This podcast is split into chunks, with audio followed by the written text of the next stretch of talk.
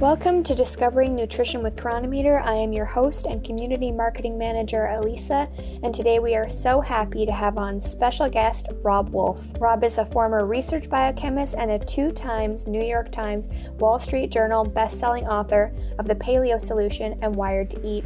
He has transformed the lives of hundreds of thousands of people around the world via his top ranked iTunes podcast, books, and seminars. He co founded the first and fourth CrossFit affiliate gyms in the world, the Healthy Rebellion community platform, and is co founder of Drink LMNT Electrolytes. As always, this podcast is for general purposes only and does not constitute the practice of medicine, nursing, or other professional healthcare services, including getting medical advice. The use of information from this podcast is at the user's own risk and is not to be substituted for professional medical advice, diagnosis, or treatment. Now, without further ado, let's bring on Robb. Hey, good morning. Hey, how are you? How are you? I'm great. I'm great. My name is Elisa. Thanks so much for being here with us. I'm the community manager at Cronometer, and you've been on our radar forever. So this oh, great. is really exciting. Yeah, yeah. Our our CEO mentioned you like probably over five years ago to me. So oh, funny. Okay, okay. Well, yeah, yeah. I recommend you folks all the time. So thank yeah. you, thank you. Um, are you good with diving right in? Yeah, yeah, absolutely. Awesome. So, this month at Cronometer, we are discussing hydration. And I think it's really interesting because most people would assume that hydration would just basically be consuming water or liquids, when in actual mm-hmm. fact, there's a lot more to it than that. So, we're talking about electrolytes is we specialize in tracking micronutrients. And I mm-hmm. know a lot of our staff are a big fan of LMNT. So we've been drinking that in our office forever, which is your electrolyte supplementation company. Can you talk to uh, that point about just electrolyte consumption and hydration? Yeah, and uh, uh, just as a, a, little quick, I guess, stroll down history, we uh, uh, the formation of our company, the fact our company exists, is due in part because you folks exist. Uh, mm-hmm. so I've eaten a pretty low carb diet for 23 years and that's mainly for gut and autoimmune issues. You know I, I, I feel good eating that way but it's kind of to manage health issues more than anything else. But i always had this lack of a low gear you know doing brazilian jiu-jitsu and and stuff like that. And in working with the the Ketogains founders i they did something really crazy. They're like hey why don't you document all of your food because they they said they looked at what I was eating. I just kind of had like a back of the envelope kind of thing, and they're like, "That looks pretty good, but we think you're probably deficient in sodium." And I said, "Oh no, no, I salt my food. I'm good." And they're like, you know, I roll.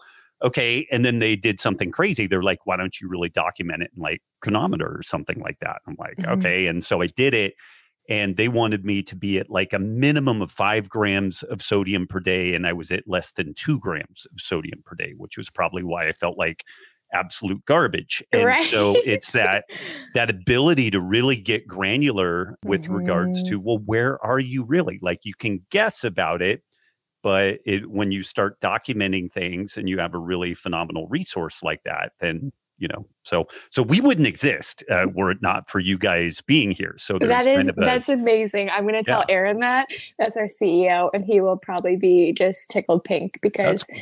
i think like like you said you can't track what you don't measure yeah and people can always make best guesses but i've logged myself for over four years now and there's things like i was woefully low in magnesium mm-hmm. i would have never known that I'm making right. assumptions about that I'm eating foods that are going to have it, and then they didn't, and I'm like, whoa. So same thing. It's very it's very eye opening, but that is getting into the details, right? Like most yeah. people are tracking for weight loss or to manage their macros, and then hopefully they evolve to uh, tracking micros as well, because that's. Yeah that's obviously where you've seen the difference like mm-hmm. if you were if you were having performance issues and same goes for me so Yeah, That's and you know, circling back around to your your original question, the it, it's funny on this hydration topic. Typically, the when people hear the term hydration, it's just water, and maybe mm-hmm. you'll you'll think about like electrolytes or like a Gatorade or Powerade or, or or something like that. But usually, it's just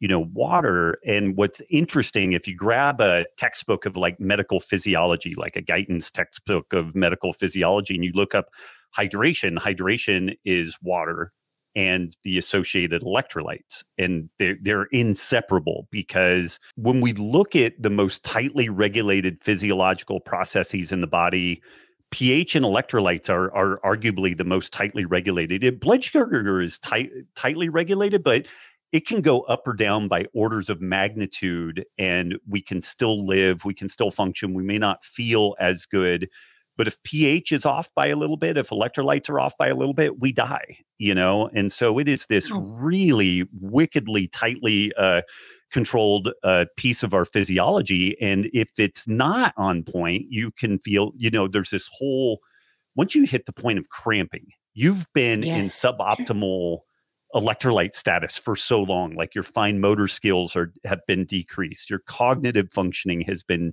decreased your ability to just recruit uh, uh, muscles and and do it in a coordinated fashion has been decreased but by the time we we hit that cramping stage. So the hydration story is so incredibly important. It really should be it should be kind of like the fourth macronutrient or maybe the fifth because people are saying ketones are like the fourth macronutrient so maybe yeah. it's the the fifth one but it really should be right up in there because you know when we consume protein carbs fat and that material gets metabolized to produce energy, it is sodium potassium pumps that drive the bioenergetics of our bodies. And so the food we eat doesn't matter if we don't mm-hmm. have the, the electrolyte substrate to be able to play the role in, in energy production. So it, it uh, I don't know if I did a great job of answering your, your original question, but I mean, it is a, a, uh, a shockingly important piece of the story. And clearly that's a, a self-serving position for somebody who's who's hawking electrolytes. but you know, we um we were founded also originally it, as a homebrew thing. We mm-hmm. told people how take this much sodium chloride, this much potassium chloride from like no salt, uh, grab some some magnesium citrate, mix it all together, lemon juice, stevia, shake it up and go. And we posted a downloadable guide to that. And six months later, we had a half million downloads of it you know and, and so it, it was clearly this huge need that was going unmet which i mm-hmm. couldn't believe I, I, you know when you look out at the world and there's all these different options but uh, we we really looked into all this with kind of a a fresh set of eyes and much more aggressive in in tackling sodium supplementation in particular to make sure that people were really topped off on that part of the story then adequate body water so that you're getting just an appropriate volume of mm-hmm. liquid. And oh, by the way, we also have these other electrolytes, you know, potassium and magnesium and chloride and bicarbonate and all that stuff. And and being able to effectively address that.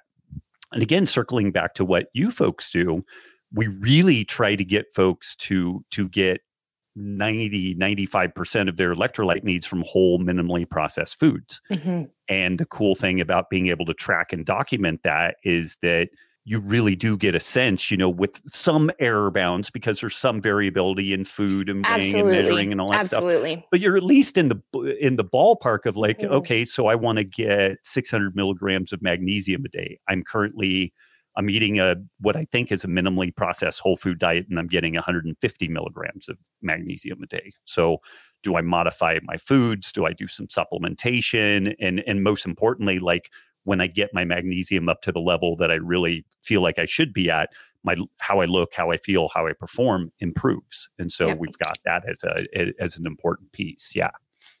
I think it's so interesting because I'm kind of bottom of the barrel for in terms of knowledge about performance. So I've always just kind of slugged through it. I am a runner. I don't like do ultras yet, although I'd love to dabble.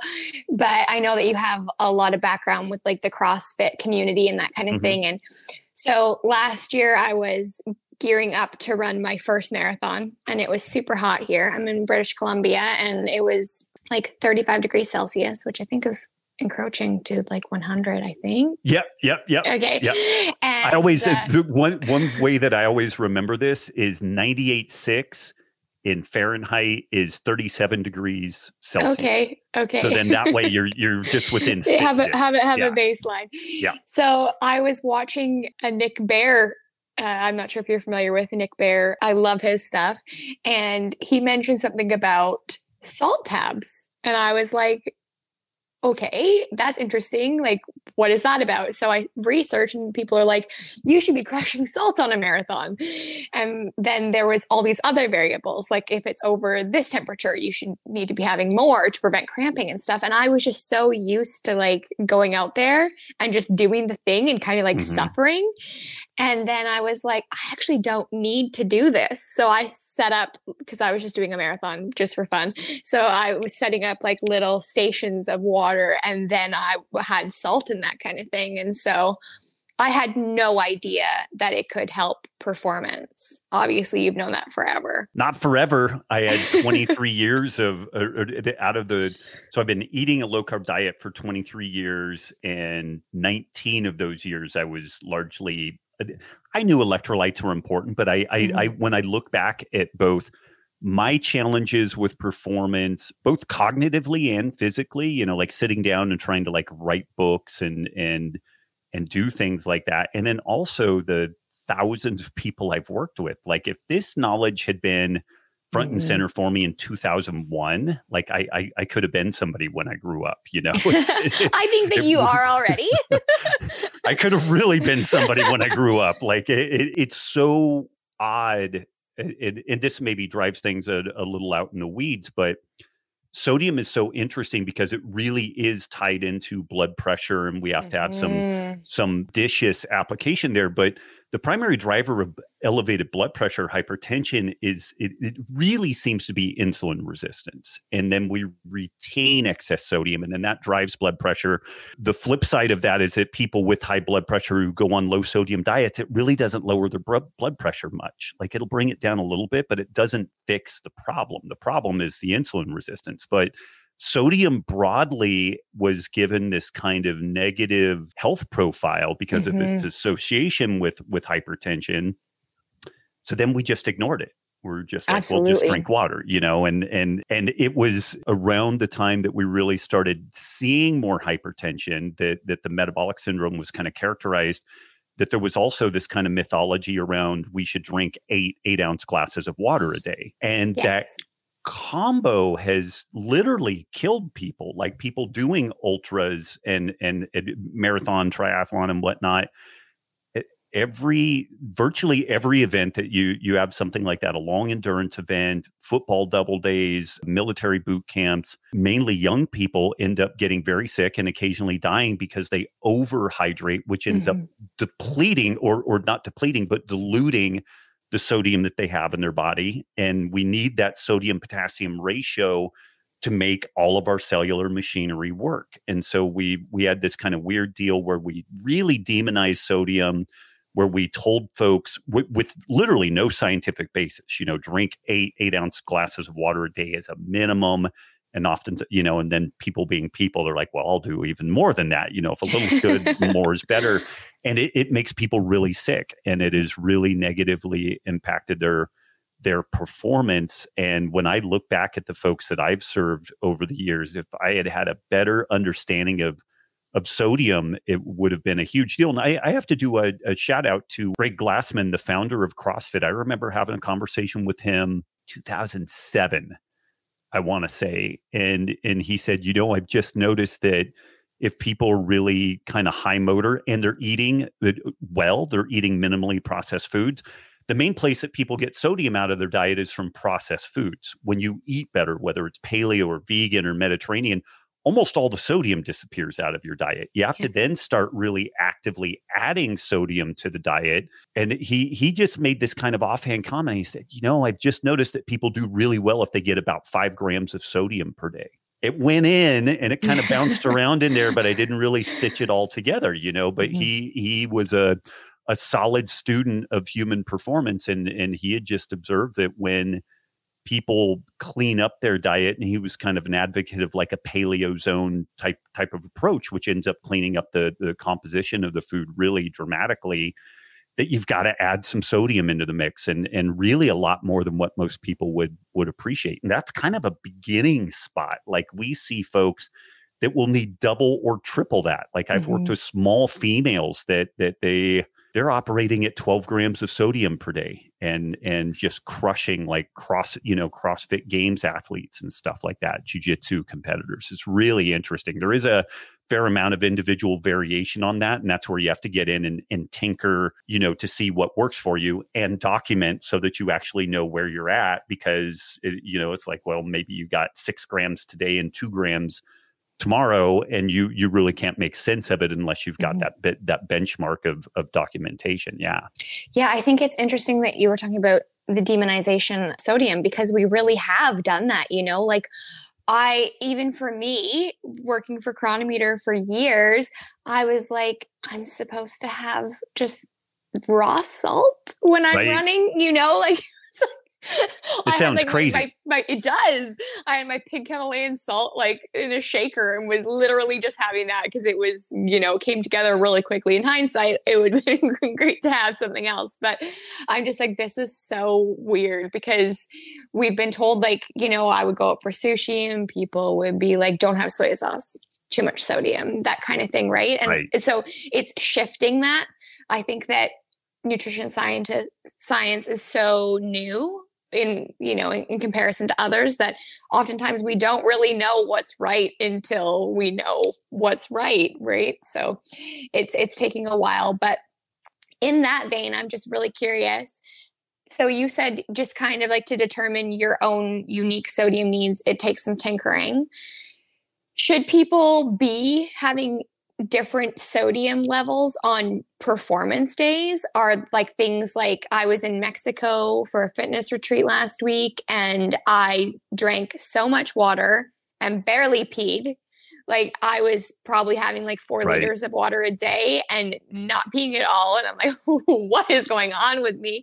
Like, should we be accounting for climate changes or performance activities? Like, what are your thoughts on that? Yeah, absolutely. And I mean, it, it that's where it, it, one, there's no, an outfit out there now that is, they do like a skin patch and, and it will kind of calculate maybe wow. how much you've sodium you've lost and it, it I, I, I was super skeptical at first and i'm blanking on the name of it but i have some friends that i trust and they're like this thing helps me like it helps me kind of zero in on on uh, what's going on because the the theory there is like if you have your height and your weight and then you've got a patch that is a known size and you put it on then you can calculate how how much the rest of your surface area is so if you know how much you know salt you you lost through this patch, then you can kind of calculate like like full body sodium loss. And there's there's some good science behind that. But that said, we we also know some kind of benchmarks or or brackets and studies looking at all cause mortality mortality morbidity mortality seems to put a, a, a, there's kind of a u-shaped curve where very low sodium intake is associated with more death and disease and then when you get down to about five grams of sodium per day, it, it's kind of the low ebb. And then you you what's interesting is as you start getting higher sodium intakes, you do see increased morbidity and mortality, but you have to get out to like eight to 10 grams of sodium per day in a wow. general population to be as sick as what you are at two grams per day. Mm-hmm. So it's more dangerous to be too low than too high. But so like five grams is kind of a pretty good place to start, assuming that folks are not insulin resistant. They're they're not hypertensive. Hypertensive probably shouldn't supplement sodium all that much, but they should diet, modify diet and exercise so that they're not insulin resistant. Absolutely. And then we're then, then we're back to the spot where you, you are yes. actually going to need it. But but then what's interesting, even looking at American Council of Sports Medicine guidelines for people exercising in hot, humid environments, for people who are high motor output, ACSM guidelines are seven to 10 grams of sodium per day. And this okay. is assuming a high carb diet, you know, all these other things that really insulin levels facilitate the retention of sodium. When insulin goes up in response primarily to carbohydrates, uh, we also upregulate a hormone called aldosterone and other hormones, but the aldosterone is probably the primary one and causes us to retain more sodium. So a higher carbohydrate diet tends to facilitate the retention of sodium. Lower carb diets tend to reduce the retention of sodium. So, any given person, let's say your needs for sodium are you run a certain mileage every day and it's a certain heat and humidity, and you figure out that you need seven grams of sodium per day. Let's say then you tinker with a ketogenic diet. It may double your sodium needs, uh, just going from like a 40% carbohydrate diet to a 10% carbohydrate diet. So that's a, a huge bit of, of variability there. Humidity can double uh, uh, effective electrolyte needs temperature you know related to that. Altitude is one that folks miss. And this is where uh, people get in trouble in the winter because when we're cold our thirst mechanisms tend to get down regulated and I, i'm not sure about the evolutionary biology on that but i think it's if you're already cold I, I think biology kind of has this sense that most of the liquids in the environment we would experience would be cold.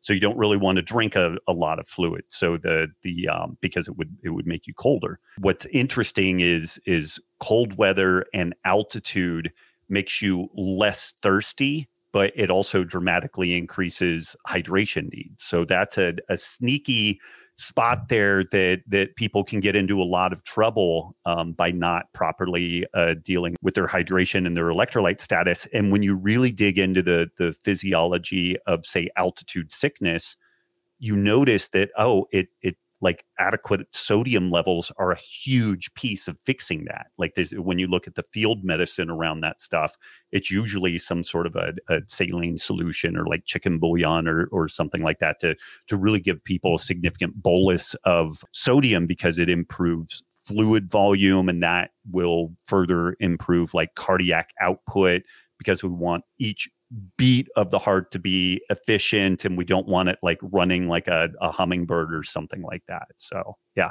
And i know again that was like all over the place but uh, I love yes, it. uh, temperature humidity size of the the individual tends to be a little bit different male to female. Males tend to not sweat as efficiently as females do. So Ooh. women tend to have more of a, a misty type type of of uh, sweat production and there's some thought around that. Developing fetuses are, are pretty temperature sensitive. So women need a little bit more mm. finely tuned uh, evaporative cooling than men do, but men tend to just produce these big, gross drops of sweat, which they cool you, but they're actually not very efficient. But what we find is that from one person to another, and again, it, it tends to be more men tend to be more the what we call super sweaters, although some women uh, can be in this case they can double the amount of, of fluid lost and electrolytes lost relative to a person who who is a, a normal sweater. So there there is this really remarkable spread that people can can experience like size you know six foot four person versus a five foot two person that that's going to dramatically change things temperature humidity basic genetics like whether you're a super sweater or not those things are huge. And, and then dietary status. Do you eat a fairly carbohydrate rich diet? Do you eat a lower carb diet? And, and all of those things end up factoring into the, the total electrolyte need. And that can vary significantly from day to day. Like when I lived, uh, I lived for two years in Texas. There, there was never virtually a day that I wasn't hot and humid. And like yeah. my my now I live in in Montana, and it's so much cooler, so much drier. My electrolyte needs are like half of what they were on an average day in Texas. Like it, it, it's just stunning how much different it is. And I'll go occasionally to Costa Rica once a year for a jiu-jitsu camp, and it's probably like when you did your your fitness thing in in Mexico. Like I drink electrolyte water constantly, and and I barely pee. Like I, I yeah. over a three hour session, I will hammer, but it's 95 degrees, 95% humidity. I'm wearing a jujitsu gi, and it's insane the amount of water and electrolyte loss that I have under those circumstances. Yeah. I feel like I must not be the norm because I honestly do feel like I'm a super sweater. okay. Okay. holy, it's just it just gushes out of me. So, how do people know though? like how much to take or when they should. So you gave us kind of like a baseline, but like for the we've talked about performance. How do you know that you're running low in electrolytes? Like what happens to your body when when you are low? Because i'm sure that's happening to a lot of people. They just don't feel well. Yeah. and they're not checking their electrolytes and they're probably just like super sluggish which is happening to me. Like the cramping thing was I'm so glad I just happened to stumble upon the ultra video that Nick Bare shot because if that didn't happen, I had no cramps. Like yeah. it was hot out. I was sweating a lot. I couldn't believe because up to that point, like I just kind of like went for the marathon, you know. I didn't really train train, train for it, uh, but I had no cramps. And then the next day, I had no muscle soreness, and I'm like, "Is this like what happened? Is it that good? Is taking sodium in this case that that beneficial?" Right.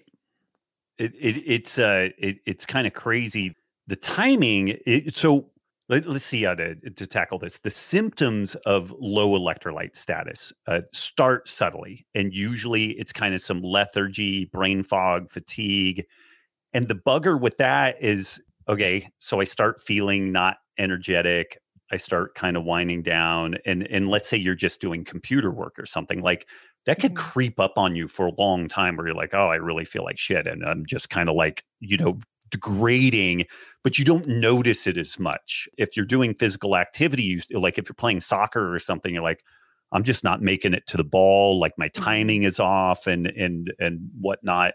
You start noticing it more in those performance scenarios. But the first things that go is kind of like top of mind, like getting names, information, like really quick mental firing because our nerve impulses are generated by sodium you know the the action potential of sodium potassium pumps you know? So you start noticing that that that like kind of when when you're really kicking on all cylinders that's gone. And then that fine motor skill and that's kind of a tough one to to notice like maybe tennis or ping pong or or some like you would really notice that right. stuff degrading. But like if you're if you're like a, a football lineman or something like that or rugby like you might not notice the fine motor skills quite as as immediate but cognitive fatigue you know kind of kind of coming unhinged mentally not as good a fine motor skill and then it starts shifting into elevated heart rate so so decreased ability to produce power basically you know whether it's aerobic or anaerobic power and then it just starts shifting forward worse and worse till you get to the point of potentially cramping. Although not everybody is as prone to cramping as as ever, you know, uh, there is some individual spectrum on that. And then eventually, it's it's you know like heat exhaustion and inability to maintain body temperature is kind of like the the end stage of that. And the really fascinating and kind of cool thing about being on point with electrolytes, and, and this is kind of how I, I was set straight on this, I was arguing with my coaches. I, I get it. I, I, think I get enough salt. And they looked at what I was doing and they're like, no, you you don't. They said, Do you have any pickle juice at home? I'm like, Yes. They said, Get like a six to eight ounce glass, drink some pickle juice, then go do your workout. It was literally the best workout I'd had in like 10 years. Really? And I couldn't believe it because it's five minutes, you start feeling better from electrolytes. 10 minutes later, it, it's fully integrated into your system. And you know, like I take creatine every day because I know it's good for me. It, like the, the studies are just unequivocal. Uh, it, it's neuroprotective. It, it protects the vascular endothelium, so it protects you from like heart attack, stroke. It maybe has anti-cancer properties but if i forget to take it i don't feel any different. Like i'm one of these people right. that doesn't doesn't really respond better with like working out but but in, in theory it's this thing that that is helpful and so i take it.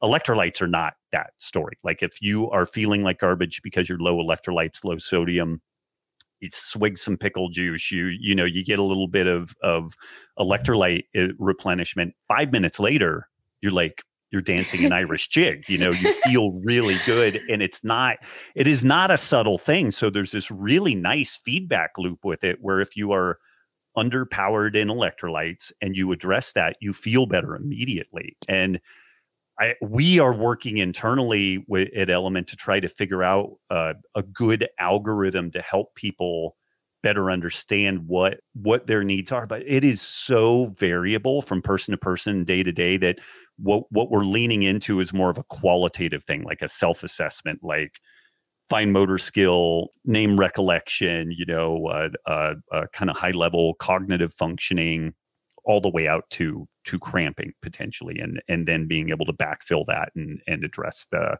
the electrolyte needs. But because of that, so and people maybe like, is there really that much variability person to person? With caffeine, if we look at the average half life of caffeine, like how long it takes, if we drink 100 milligrams of caffeine, how long does it take until there's only 50 milligrams of caffeine in our, our system as the half life?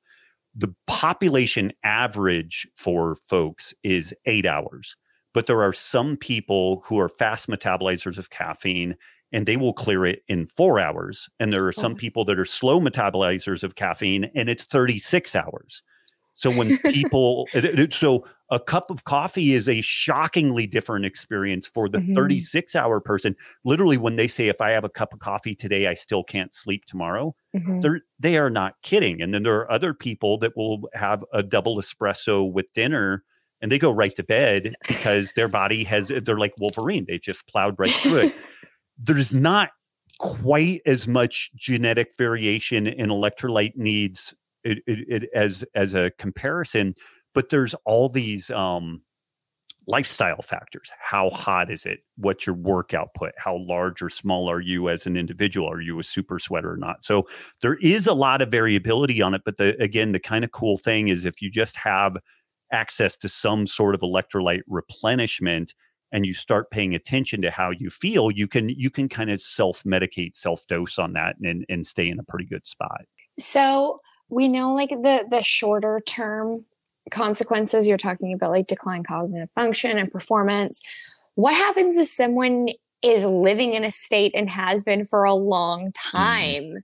where they're woefully under their electrolyte consumption like does that have long-term health consequences is it something that can be repaired with a jar of pickle juice like can you can you touch on that? Yeah, you know, one of the kind of gnarly consequences, uh, which I it affects everybody, but I think again maybe affects women even more.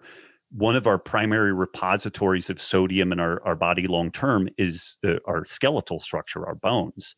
And under kind of evolutionary pressure or like a hunter gatherer level of activity and living, we could see where uh, we would store some sodium and calcium in our bones today and then maybe tomorrow we're short on it and so we pull a little bit out but overall the, the net aggregate is we're, we're kind of in a homeostatic spot where everything is is kind of normalized but if somebody is chronically sodium deficient they will pull it chronically out of the skeletal structure out of the bones and that will also pull calcium out of the bones and so there's this really interesting linkage between osteoporosis, osteopenia, and inadequate sodium intake. So, you, you know, over the long haul, it's really important to properly address uh, sodium intake so that you know so that we're avoiding that that side of things additionally inadequate sodium is a, a, really significant stressor because one of the adaptive mechanisms that the body will employ to try to retain more sodium we will elevate cortisol levels. We will elevate epinephrine mm-hmm. or, or adrenaline, and we'll elevate other stress hormones because these stress hormones cause the body via different mechanisms to retain sodium. So you might notice that you have serious problems falling asleep. You don't recover from exercise. Your heart rate variability stinks because you never really get into deep restorative, uh, uh, restful sleep. And so this is one of these really crazy things that when people get on point with their electrolytes and again like just pickle juice or you know whatever they'll they'll they've been tracking heart rate variability for like a couple of years and they're at mm-hmm. this you know it's not that good it's okay. They do a shot of pickle juice and then they they wake up and they're like i think i was roofied last night. I, I can't believe what happened. And their heart rate variability you know improves by by like 10 or 15 percent and then it, it, if they keep doing that, if they keep addressing the sodium needs, the electrolyte needs, then they notice that their heart rate variability improves. their work capacity improves, their ability to recover improves. So, you know, there's uh, both sides of this coin. If we're underfueled in electrolytes, we're going to have problems ranging potentially from from like bone mineral density loss that is really bad on up to like people don't like the term adrenal fatigue. It, it, it, the more scientific term is HPTA axis dysregulation, hypothalamus pituitary adrenal axis dysregulation, and it's all the same stuff. Like it, it's just doctors getting really nitpicky because you don't actually run out of cortisol, and it's like okay, whatever. But the but the what's interesting is the the old kind of naturopathic approach to dealing with adrenal fatigue. The first thing you did in the morning was do about a gram of sodium. It, you know, you do like a sea salt in in the morning because mm-hmm. it's helping to address that low sodium status, and it takes some of the stress off the adrenals, and then everything kind of kind of calms down. So being on point. I mean, the, people are generally pretty familiar with like a female athlete triad at this point. You know, they start getting amenorrhea and, you know, different problems. Inadequate sodium intake is right up there. Like it, I, I see so many people there, it, and particularly if you're really trying to run the razor's edge of performance. Like mm-hmm. I, I worked with a, a young woman who's an Olympic rower and so it's a weight class sport so we have to really watch her her food intake without blowing her up without creating a, an eating disorder and and all these other things and she was just always on the razor's edge of overtraining and what was fascinating with with her when we really addressed sodium intake it was easier for her to maintain weight because her body wasn't under the same degree of stress so she actually got leaner which we wanted because we want that power to weight ratio to to be better. It seemed like her carbohydrate cravings were much much diminished when we we addressed the sodium intake needs and and whatnot. Like just everything got easier, and it was kind. It was super counterintuitive and like. uh the usual thought for weight class athletes is that you want to limit sodium because sodium causes water retention and that but and there is some truth to that but the the reality was that that she was retaining sodium anyway because of the stress she was under and when we properly fueled her with sodium significant part of that stress went away like the cortisol levels probably decreased and and some other hormonal elements ended up normalizing and then it was easier to run her leaner and and have good performance and good recovery and whatnot. And she did really, really mm-hmm. remarkably well a couple of years ago in her her competitive you know cycle. So that that's a good example of when we get on point with this stuff, like how beneficial it is. And then when we see somebody, it, it, I, I'm probably a good example of the person who was under fueled on electrolytes for ages and. Uh, kind of some adrenal type issues, a little bit of thyroid type issues. And then when I properly addressed that, all of it just went away and and it was it was not a subtle effect you know it was like a, a light switch getting flipped this is something now I'm going to pay attention to with running because I usually run about like 10 kilometers every day and my run times can vary significantly. You know, like obviously I do track things like my HRV, my heart rate variability and stuff. And I've been running for a long time, but I'm like, well, how come some days I hit these PRs out of nowhere? Mm-hmm. And then other days I'm just, you know, behind the eight ball. But obviously I just need to pay more attention to sodium. And I think that what what you're talking about is one of our philosophies. Obviously we're talking about electrolytes in this case but nutrition is so important. And i think having Cronometer with accurate data and that kind of thing mm-hmm. goes so far because there's so much that i do believe can be fixed with with with knowledge really. You know like i i talked about this a fair bit but I was deficient in magnesium for a really long time and I was getting muscle twitches. Like if mm, I would go out mm-hmm, and mm-hmm. Uh, exacerbate a muscle, like the next day it would just be like constantly firing. And I went through so many different tests and that kind of thing. And, and it took months for them to figure out that it was just really not having enough magnesium right. was causing these issues. And I'm like, I would have saved myself. Like, I mean, healthcare in Canada is is free, so I'm really lucky that way. But if I had been living in the states and paying for healthcare, and then like you know, I had like ECGs, like I was seeing mm-hmm. neurologists, mm-hmm. and all that happened is I needed to have more magnesium.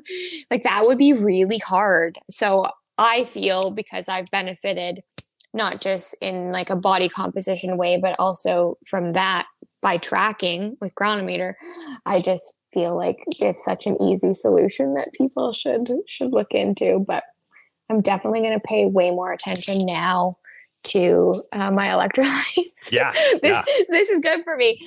So, are there a couple populations that need it more in terms of people that are dieting more? Because you did mention the Ketogains community. We have mm-hmm. a ton of people that follow a ketogenic diet. I've actually gotten to speak with the founders of Ketogains and they're so passionate and mm-hmm. really lovely. Why do people on a ketogenic diet need more? Do they need more? Yeah, yeah, they de- they definitely need more electrolytes in general, sodium in particular, and it's that uh, insulin axis piece again, where a ketogenic diet is is quite low in carbohydrate, moderate in protein. We get a little bit of an insulin action off of protein, but not not super significant.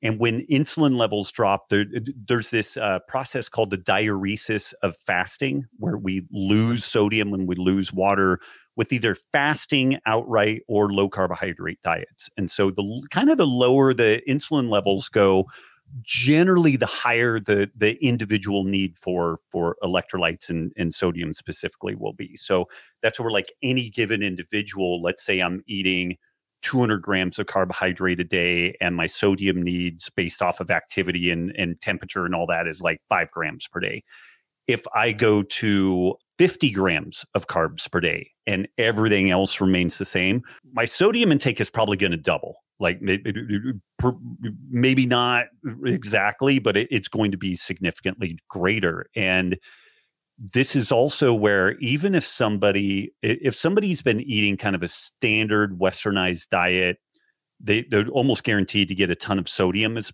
part of that because of refined foods.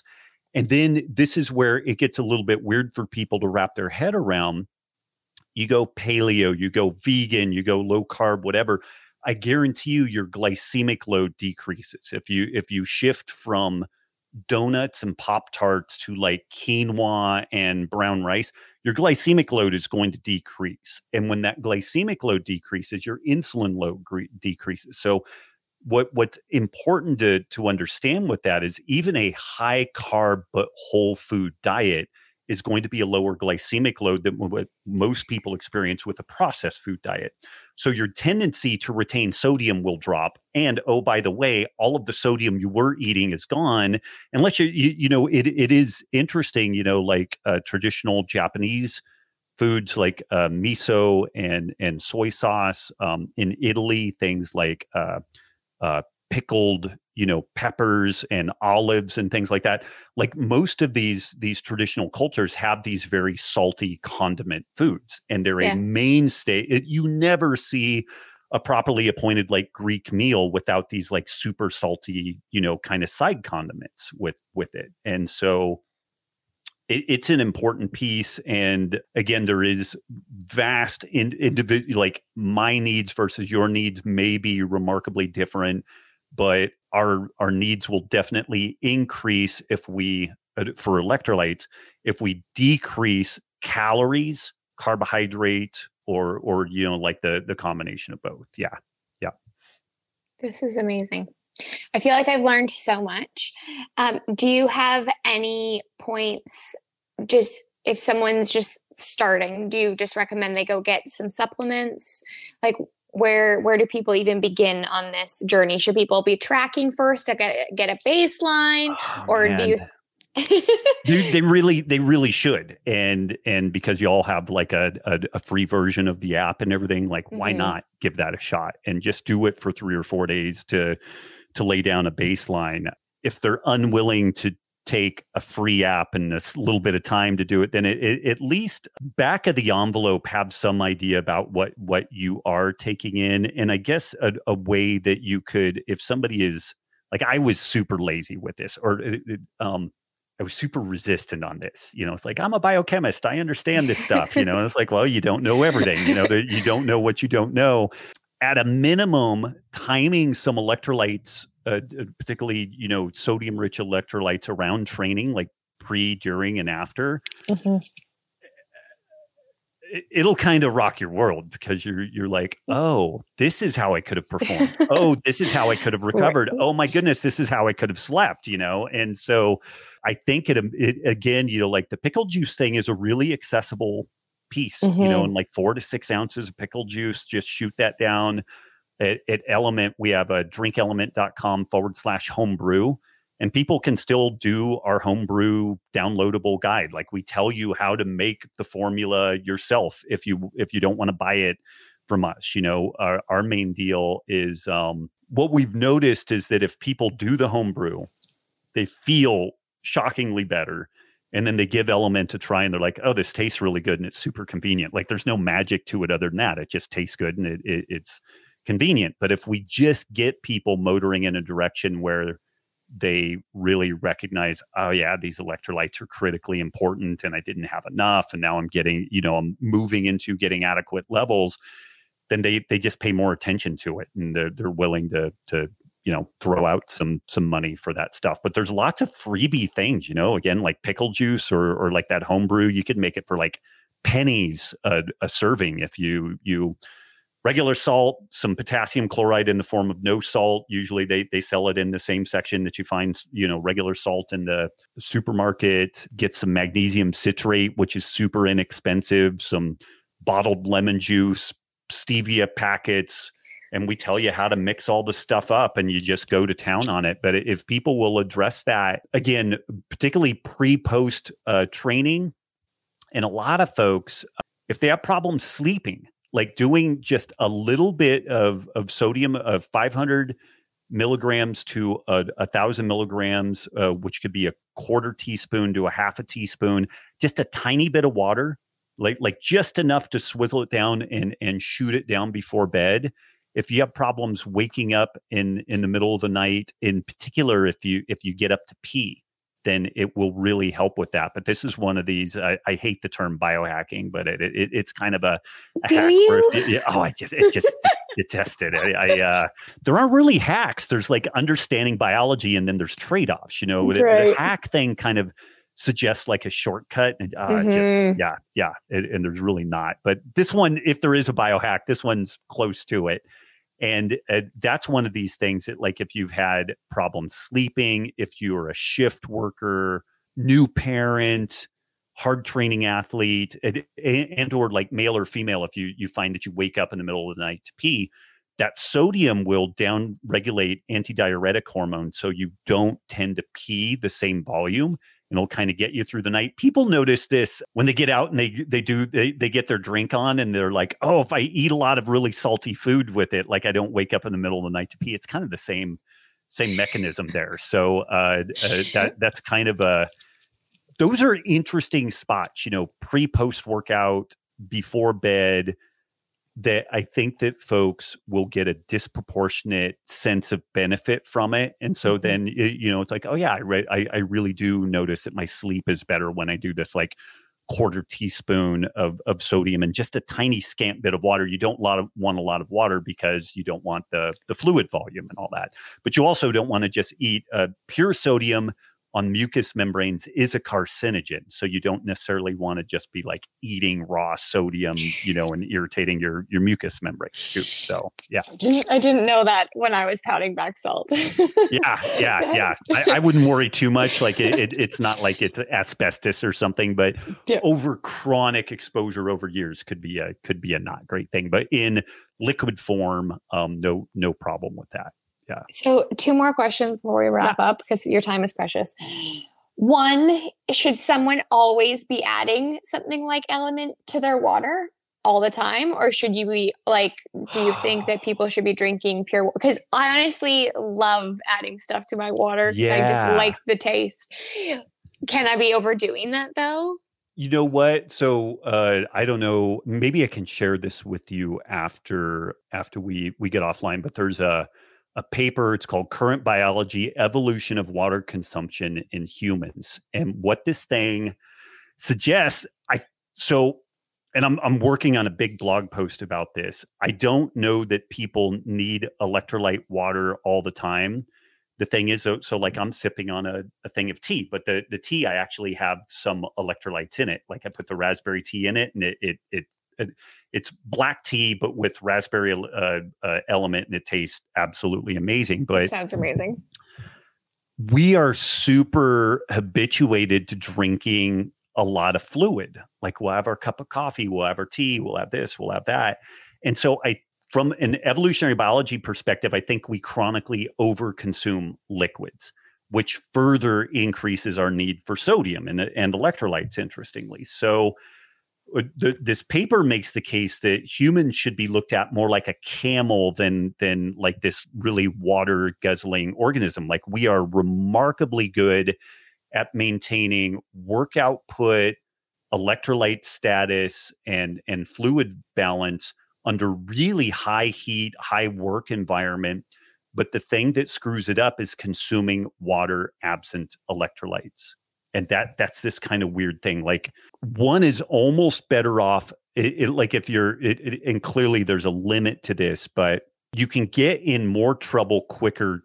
let's say you're in a, uh, uh, you're doing, you're a roofer, like you're you're doing roofing, and you're in Northern California. It's a you know 105 degrees and uh, 40 degrees uh, celsius out there and it's blistering hot and you're getting the reflected heat off the roof and the whole the whole ball of wax one you should probably structure your work so that you can you, you know work early take a break yes. during the middle of the day work late like you, you know strategies like that which is exactly what hunter gatherers did and do they don't typically subject themselves to the absolute worst heat of the day interestingly but if you couldn't address that, let's say you just had to get some stuff done, you're in more danger drinking plain water than drinking no water at all. Now, there's a limit to this. You're, you're eventually going to so deplete your fluid volume that your cardiac out like your heart rate is uh, 150 beats a minute to just like stand there and stuff like that so there's a limit to that but it's a weird deal where it, and again of course it would be self-serving for the guy hawking electrolytes to say yes every cup of beverage you know it, it, put the chocolate salt in your coffee and put the raspberry one in your tea and, and on and on but there's an interesting balance there where I think people, myself included, I'm very habituated to drinking some amount of fluid do, throughout the day. I just enjoy it. You know, mm-hmm. um, when it's cold weather, that cup of warm coffee is just like amazing and and and all that.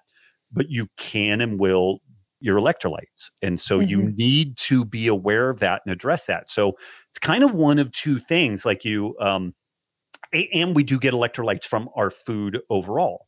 So let's say you want to drink a big mug of coffee and you're going to have, uh, uh, you know, for lunch, you're planning out your lunch. Maybe you do like some uh, salami and cheese as kind of a side deal, and like an ounce of salami is 500 milligrams of sodium.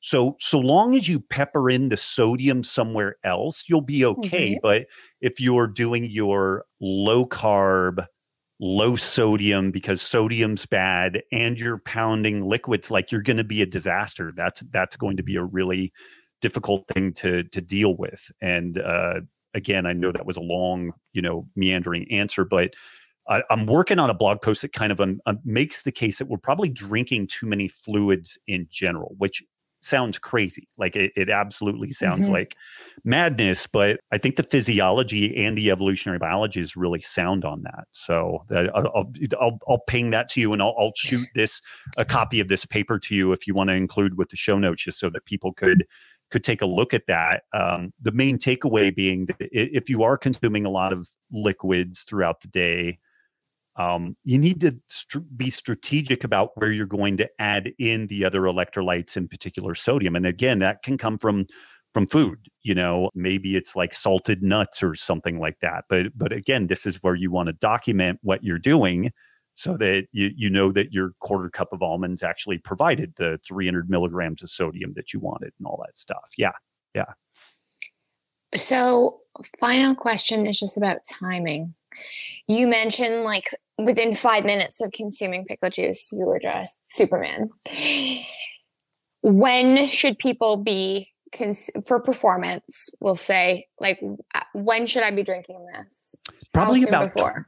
20 minutes before an event it is when you start start ramping up on it, it and that way it's it's fully and there's a little bit of a hack with this too particularly if you're in like a, a hot environment so even consuming um, electrolytes in a beverage you can you can and will increase urine output and and so let's say you're getting ready for a long run and you don't want to pee during during the run but what's interesting is that when you start exercising that down regulates antidiuretic hormone and it, it's kind of an interesting thing you have to play with this and get the timing right but let's say you're in a hot environment and you need electrolytes and you wouldn't mind having a little extra fluid on on your person to mm-hmm. to get through this whole thing you shoot the liquid down and then maybe 10 15 minutes later you start doing a light warm up and then you really start getting into your say like your run proper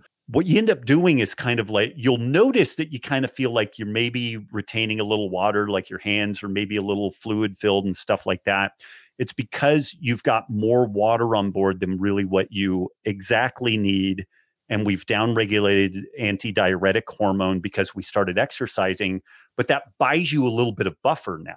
Like you can now sweat that right. stuff out and and lose it via sweat. You have to play with that. Like it, it, it, can be problematic for some people like they can they can not feel good from it because you literally you kind of like bloat up like a tick for a while and and it doesn't feel great but that 10 to 15 minutes 10 to 20 minutes before physical activity you start putting it in.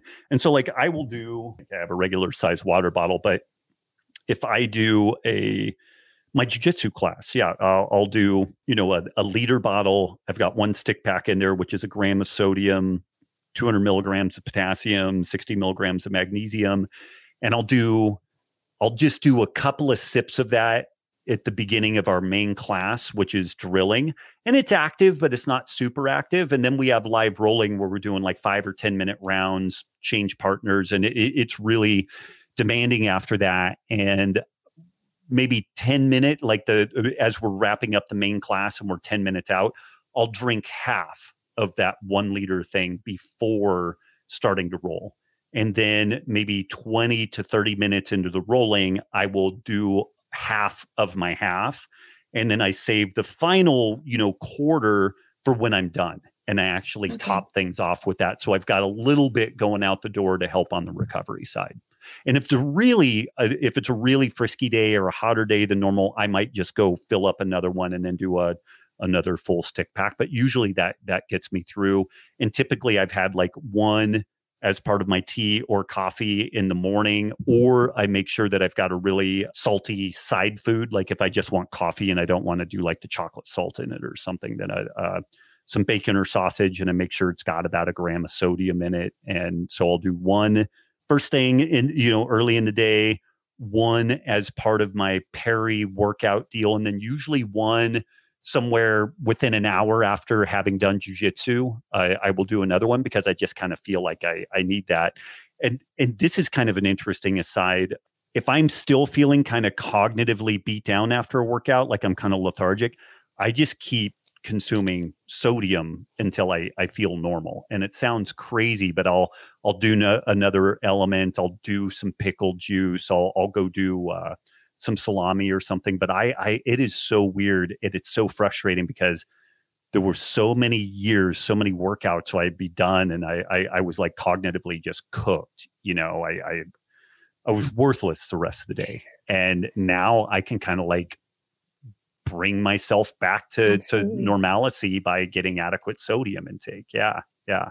It's incredible. I think that this podcast interview is going to change my life. Awesome. awesome. Yeah, I, I honestly. Hopefully for the better. So absolutely, this is going to be something I'm really going to pay attention to, and I hope that anyone that's listening, because we uh, are going to be sending this out to all of our email subscribers, I hope that other people get value too. So we can find you in our cupboards. Where else can we find you? Tell us about your social media handles, website, books. Oh man, I I have a Substack, robbwolf.com substack.com. And that's kind of the main place I have a Instagram is at Das Robb Wolf. Um, I'm Robb Wolf on Twitter. I don't do a ton of social media. Like it's just mm-hmm. gotten so toxic at this point. Like mm-hmm.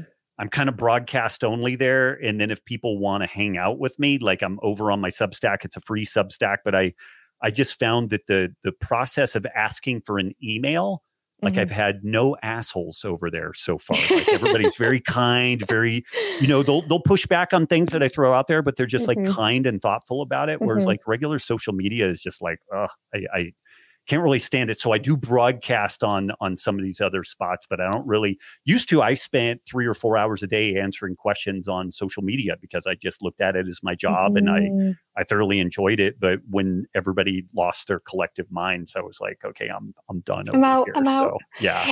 Where can people buy LMNT? Because I want everyone to to feel great. So it, it's uh, Amazon Canada, uh, Amazon US, it, like Australia, New Zealand, Europe, it's still a little bit difficult to get. You can get it. And then uh, drinklmnt.com is the main website. And we have a phenomenal blog too. Like if people are interested in the science, like we've done a ton of in-depth uh, uh, writing on on this stuff and and continue to develop more so drinklmnt.com is a good good spot if you want to order it and then definitely for for like deeper dives into you know why sodium is important like everything that we've talked about like we actually have scientific citations to be able to kind of back that up. We love science. So yeah. much we love yeah. science. Awesome. Thanks so much for being here Robb. I really appreciate you. you've been a wonderful guest and i'm definitely more educated now. Awesome. Ton of fun. Thank you. Yeah. Take care. Bye-bye. Bye